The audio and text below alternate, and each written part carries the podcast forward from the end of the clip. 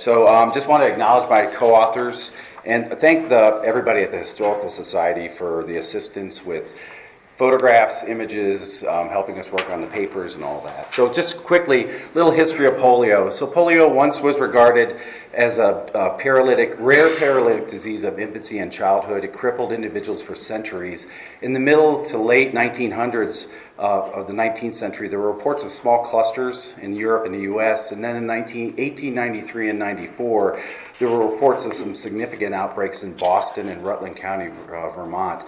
Once the viral origin of uh, polio was determined, it became clear that polio wasn't rare, it was common, contagious, and not confined to childhood. And understanding its infectious characteristics would allow, eventually, in the middle of the 20th century, the, for the development of a vaccine. So, what's polio? So, poliomyelitis is uh, scientific term is inflammation of the motor neurons of the brain and the spinal cord. The initial term that was used back in the late 1900s was infantile paralysis because people thought it was just related to kids and babies. Um, it's an enterovirus. It's spread from uh, person to person. Primarily, it's a summertime disease. There's three types of poliovirus, and um, if you are infected with one, you'll get immunity to that specific one, but not to the others. Most infections are asymptomatic or mild, where the um, person will have a brief illness, fever, sore throat, headache, and vomiting. But in a small subset of um, infections, people get severe muscle pain, stiffness of the back and neck, and paralysis um, that could be life threatening and um, also a lifelong disability. These are just some images from Shodair Hospital's archives. Shodair treated lots of kids through the 19th or 20th century here in Montana with polio, and just the hallmarks of polio braces, crutches, and wheelchairs.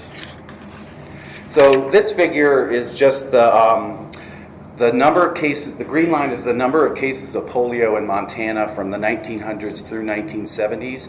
The black bars are the number of deaths from polio over that time period, too. Um, the first documented case of polio in Montana was in 1908, and it was likely from an epidemic that spread from Wisconsin over here. Um, the legislature finally in 1913 passed a bill that would make polio reportable to the State Board of Health, so physicians and local health departments would have to report it.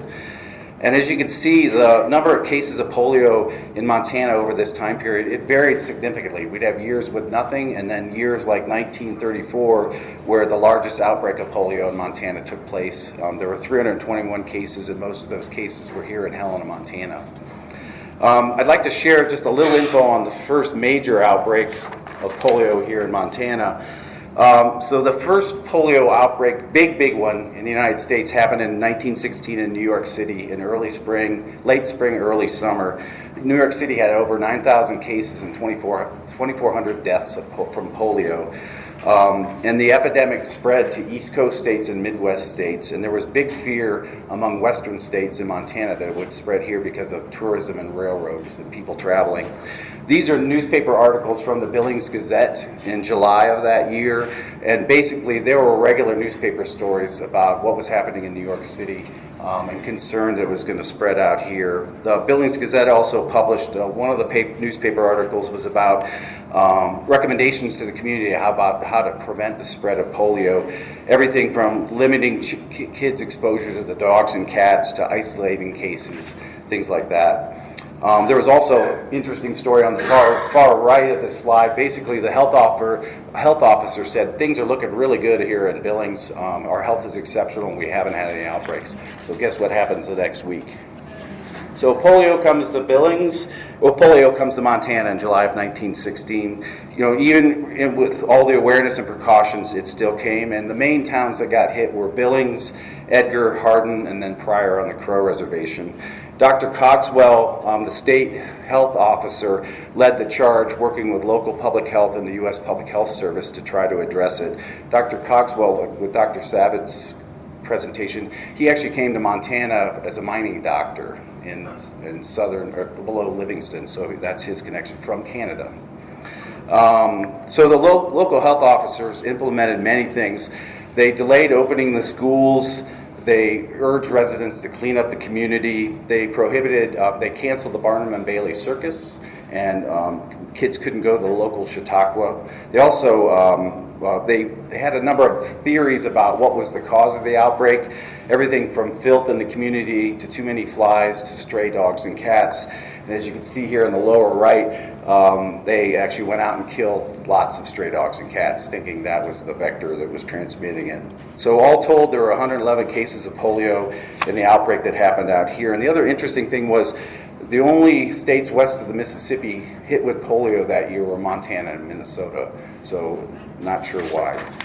So, just coming back to the timeline again. Um, so, in the first half of the 20th century, injuries and cancer killed lots of more children than polio did. But through, when, through these repeated epidemics, the public sphere kind of grew disproportionately at, about polio. So, why was that? So, a couple reasons were the disease struck without warning, it killed some children, left others in iron lungs and with deformed limbs and disability. And there was a major stigma um, associated with disability, particularly among kids during that time period. The other outs- reason for the outsized fear was um, ironically probably due to a nonprofit um, organization, the National um, Infantile Paralysis Foundation, that would come up, and they worked really hard to increase outreach and awareness of the issue, which actually probably raised the fear of the community. Through the 30s and 40s, um, there were n- newspaper stories about experimental vaccines um, to help address polio, and the public's um, want of those things was really increasing along with their fear. There was a couple experimental vaccines developed in the 30s, but neither neither of them worked, and both of them likely actually caused cases of polio. So in 1921, um, you can see here FDR. He became ill, was infected with polio, um, and he basically began his lifelong quest to address it. In 34, in his second year of as being president, his staff developed one of the most successful outreach um, and fundraising activities to support his vision. These were the FDR birthday balls, um, and they were held to celebrate his 52nd birthday, and they would raise funds to combat polio across the United States. Over 6,000 communities participated in those birthday balls. As you can see, a couple newspaper stories from Missoula, um, they participated in it as well. So in Missoula, 2,000 Missoulians attended the events and they raised over $1,000 that night, which would be about um, $18,000 in today's money. And overall that night, as you can see, FDR is getting the large check. Um, they raised over a million dollars across the United States to fight polio. So this was kind of the beginning of FDR's mission to help address polio. Um, those birthday balls were so successful, they kept having them in the 30s, but FDR and his colleagues re- recognized they were becoming politicized by his political enemies. So he and his former law partner, Basil O'Connor, decided to go to a different route, and they um, established um, the nonprofit, the National Infantile Paralysis Foundation. Um, chapters of the foundation were established all over the U.S., and the public rushed to join this army. In 1939, the first chapters of the foundation were started in Montana, and the first chapter, county chapter, was in Wibaux County, which is pretty cool. Um, the foundation raised millions of dollars um, for two things over this time period was treating and taking care of kids with polio and then later on to establish um, medical scientific research to try to figure out a cure or prevention um, they also developed um, the foundation also enlisted um, many celebrities to help carry their message and at the end, um, I'll have a little quiz for you of who that gentleman is, and I'll have a little prize for the first person who could get it. Um, this person, uh, a celebrity, actually coined the term the March of Dimes that uh, they used as their campaign. So back to the timeline again.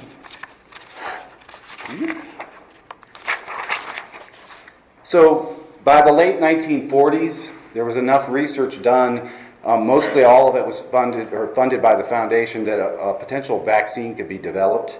Um, there was also some good news from the State Board of Health. The Board of Health uh, Director, Dr. Thompson, basically said, well, the incidence of polio is actually lower in 1953 than it was last year, so things are looking good. So, guess what happens the week later? Bingo! So, there's an outbreak of polio in Park and Custer counties. Um, over the co- course of the next month, 13 kids in Park County would um, be infected with polio, four would be paralyzed, and one, would, one died. The majority of these kids, based on newspaper stories, were treated at Shodair Hospital. Um, but two things happened. The Livingston community mobilized. They used the funds they raised from their foundation chapter to care for those kids, and then they started fundraising more to raise more money to make sure they could do this. Then the other thing that happened was state and local public health uh, mobilized and they um, implemented a mass inoculation of all kids less than 14 in Park County with gamma globulin. And gamma globulin is not a vaccine. Basically, it's antibodies from the serum of a person who's been infected with polio. And if you give that to another person who has, has no immunity to polio, it'll give them short term uh, uh, protection against the virus. The supply of gamma globulin, as you can see here, was flown in from San Francisco to Livingston. It cost $60,000, and the National Foundation paid the bill. Um, Park County's health professionals, as well as their citizens, volunteered for the clinic that they had at the Elk Hall, um, and Park County residents showed up in droves. The first kid inoculated was Alice Harper, and she made history that day. That was the first mass gamma globulin program ever held west of the Mississippi. All of the other ones had been in the Midwest or East Coast prior to them. They ran into one little snafu with the inoculation program. It turned out Park County kids were bigger on average than most in the United States. Um, so they had Dr. Thompson had to go back up to Helena, order more gamma globulin, and then ship it back down on the night train. And by the end of the program, 3,600 Park County kids were um, got got the gamma globulin. So, with strong public health support, Park, the Park County community mobilized to protect their community against the immediate threat of polio. And that just uh, uh, the picture on the right is just some of the nurses, and that's um, the health officer, Dr. Means, in the background, getting ready for the clinic. So, I'd like to just introduce you to Jonas Salk. So, the, as I mentioned earlier, in the late 40s, enough research had been done where a vaccine could be potentially developed. In 1947, the foundation recruited Dr. Salk from the University of Pittsburgh um, to do conduct research on polio. Um, he worked on one collaborative project first, which was to type identify the different strains of polio. He worked with a number of colleagues across the United States. And then over the next seven years, his goal was to figure out uh, to, how to develop a, a, safe and effective vaccine, working with his colleagues. He ran some small trials, clinical trials in western Pennsylvania in 1993 that basically showed his vaccine looked like it was safe and effective, um, but a bigger trial would need to be done to really test it. And so the stage was set for a large national trial. Just want to come back to Park County here. So in Park County in 1954, the residents were likely had their were remembering the outbreak from the year before, and they probably heard the news that a national study might be coming. So um, they wanted to really contribute. So the um, county chairman for the foundation ramped things up, and they started raising money to contribute to the large national trial. Service organizations, high school, kid clubs, Boy Scouts, Girl Scouts, everybody participated. Um, and they also had, if you can see up here on the top left, is a newspaper story about the local Mothers March on polio. So this was a big event. 400 Livingston women volunteered, and they went door to door to collect money for the, um, both the um, treatment and um, for the national trial.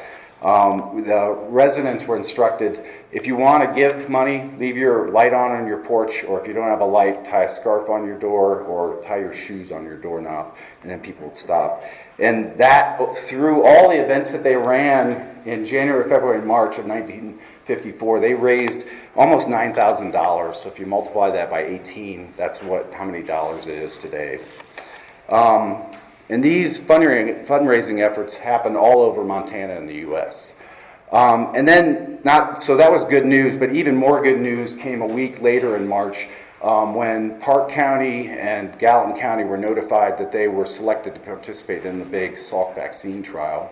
And simultaneously, Missoula County and Mineral County, Health District 3, were also selected. So Montana would have a presence in this big trial. So here comes the biggest public health experiment ever. So in December of 1953, the foundation recruited the gentleman on the far left, Dr. Thomas Francis from the University of Michigan, to put together a, a clinical trial center in Ann Arbor. Um, within a few months, they had a plan together, and they were working with a lab in Toronto, um, Connaught Lab in Toronto, to produce vaccine for um, to immunize over 400,000 kids across the United States.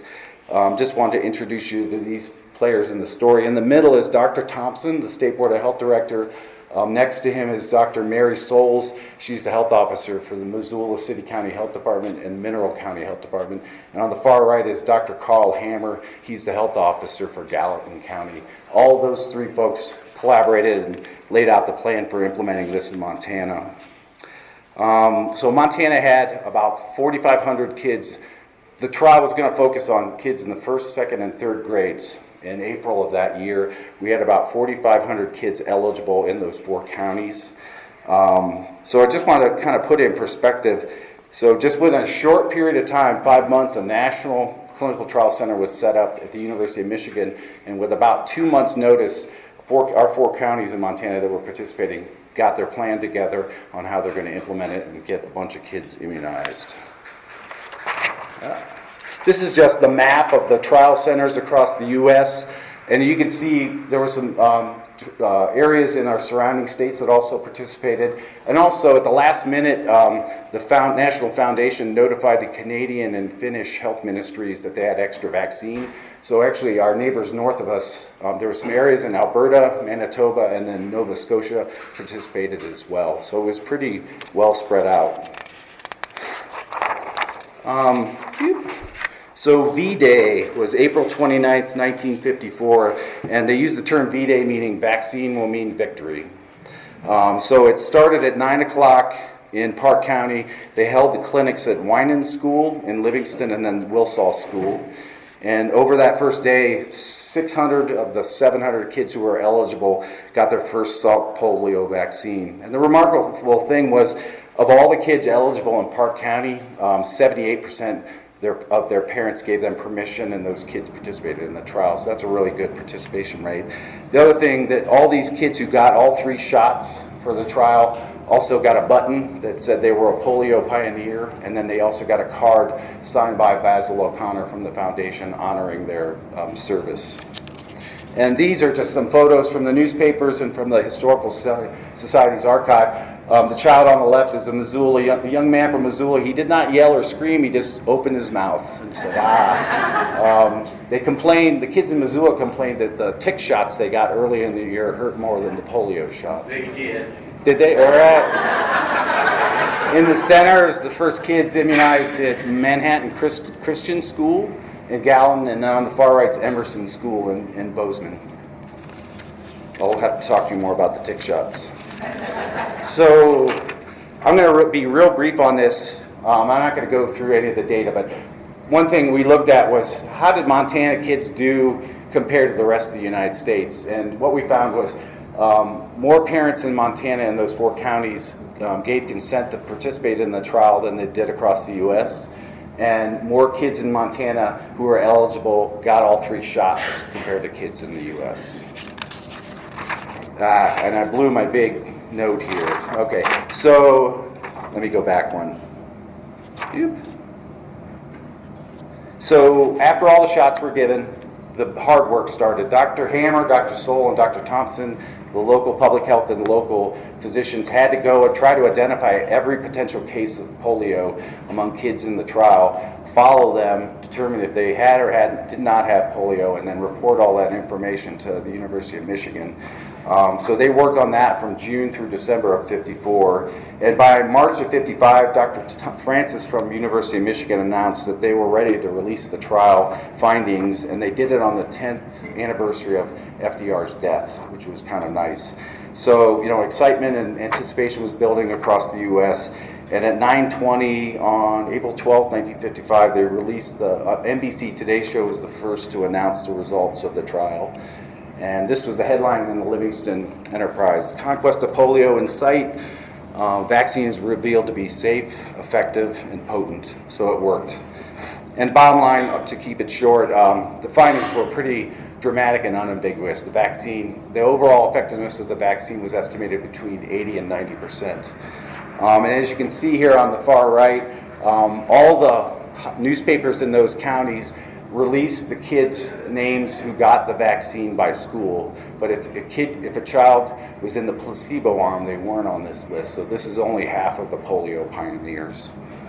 So once the vaccine, so simultaneous to all this, the state health department was already laying out a plan is that if the trial was successful, how would they move forward to get Montanans immunized? So they had a plan, and then there were five pharmaceutical companies in the U.S.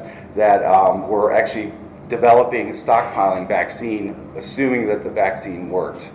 So um, people were already getting ready. The downside was the federal government wasn't aware that a few of these labs, pharmaceutical labs that were producing vaccine, were having really tr- having major trouble inactivating the virus, and that unfortunately led to some tragedy.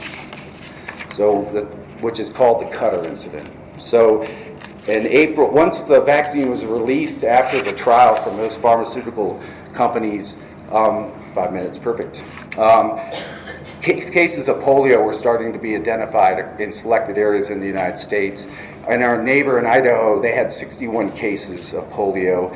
And I'll, just to keep this short, um, pol- um, these cases of polio post the trial were all associated basically with one lab, the Cutter lab in Berkeley, California, which had some lots that had live virus. Montana is connected to this story because Idaho at, um, called the Rocky Mountain Lab down in Hamilton and asked for assistance from these two gentlemen to help investigate um, what was going on. Um, these are Dr. Hadlow and Dr. Eklund from the Rocky Mountain Lab. They were the first to t- determine that the, the Cutter vaccine lots that were coming out, some of them had live virus in it.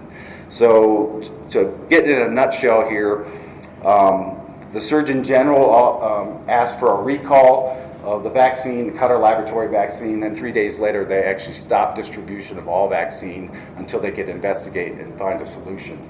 And by um, early June, mid May, um, the Surgeon General reported that they had identified the problem was lots from the Cutter lab, and they had uh, requirements for new testing and safety procedures in place so the vaccine would be safe.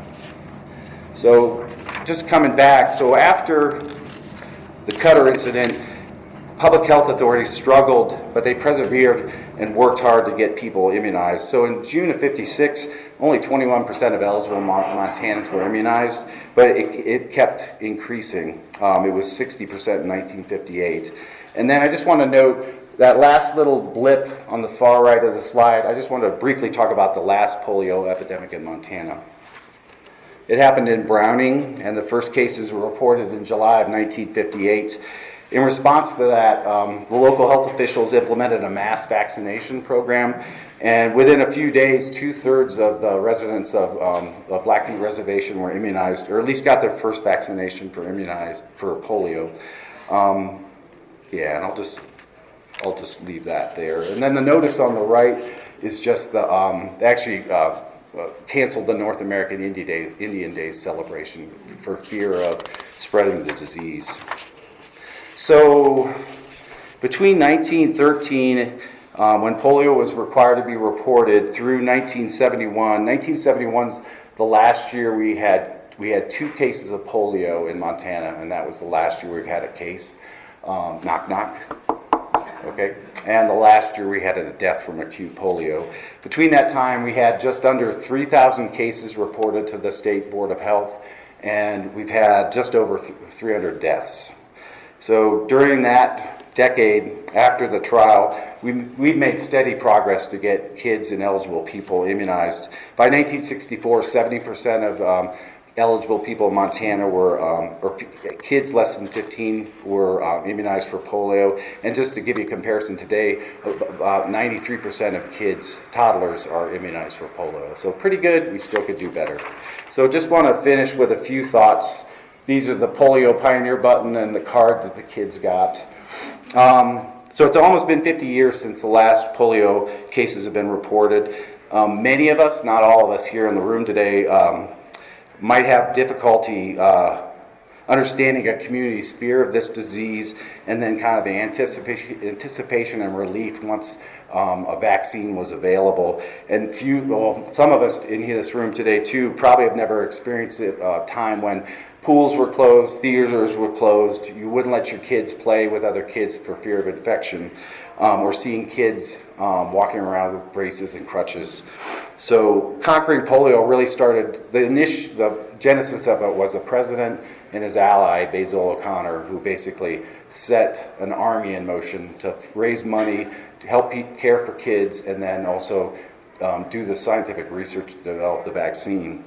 Um, the cool part about this story, I think, is the public involvement in this trial was has never been seen before or after. Everyday citizens who contributed a nickel, a dime, a dollar paid for this trial, and everyday citizens pretty much helped staff the trial in the local community. So it's something I don't know if we could ever pull it off again today. Um, and then I just, you know, through these efforts, Montana communities, health officials, our polio pioneers uh, played an essential role in basically showing the Salk vaccine worked. So thank you. You